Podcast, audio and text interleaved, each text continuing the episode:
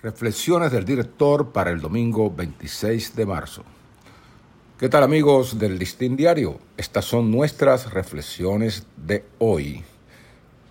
El animal que venció al político.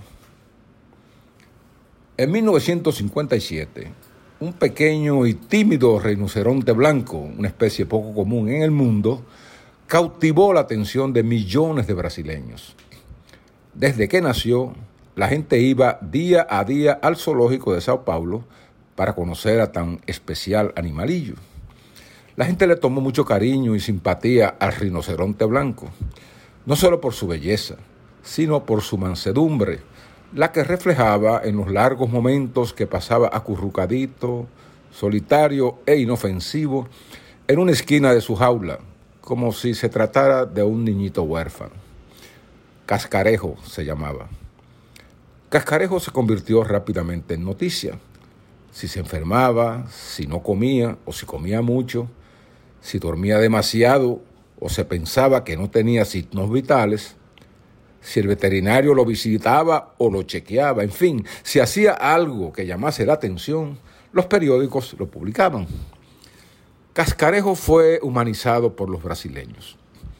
En esa época, un rancio aristócrata paulista don Aldemar de Barros, afenaba por convertirse nuevamente en gobernador del estado de Sao Paulo, el más populoso del mundo, y como era lógico, gastó mucha plata y muchos esfuerzos para lograr su reelección. No obstante su origen social, don Aldemar hizo hasta lo indecible por caer simpático a las masas pobres. Dio un giro a su vida y se convirtió en un político populista como los que abundan en la República Dominicana, poseedor de medios de comunicación como la Gaceta Mercantil y Fola de Sao Paulo y el canal de televisión O Globo, su campaña reeleccionista parecía un clavo pasado. Se dedicó a dar charlas populares, a donar pergaminos de reconocimientos, a promover almuerzos y a inaugurar plazas y bustos, a entregar medallas y condecoraciones y, en fin, a conceder toda suerte de favores en Brasil se conocen como mordomías, en México como mordidas y aquí como macuteos o indelicadezas. En 1958 se convocaron las elecciones para el gobierno estatal y don Aldemar era el candidato único. Nadie le disputaba la gobernación. Por lo tanto, los pronósticos no podían ser más exactos. El hombre arrasaría de nuevo. Mientras tanto, Cascarejo seguía en su jaula solitario, pero querido por los cariocas. El día de la elección, 7 de septiembre, los cariocas corrieron abrumadoramente a votar en las urnas. Imperaba el sistema de boleta única.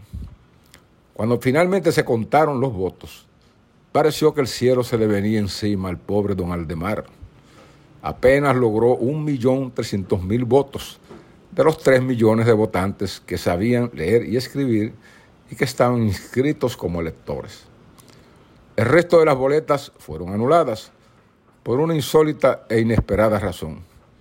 En lugar de marcar el nombre de Don Aldemar, los electores pusieron otro, el de Cascarejo. La historia tiene este colofón. Don Aldemar, el primer político vencido por un animal en unas elecciones, renunció a asumir el cargo de gobernador vendió sus propiedades, se trasladó a Río de Janeiro y creó un nuevo partido, naturalmente lejos de Cascarejo.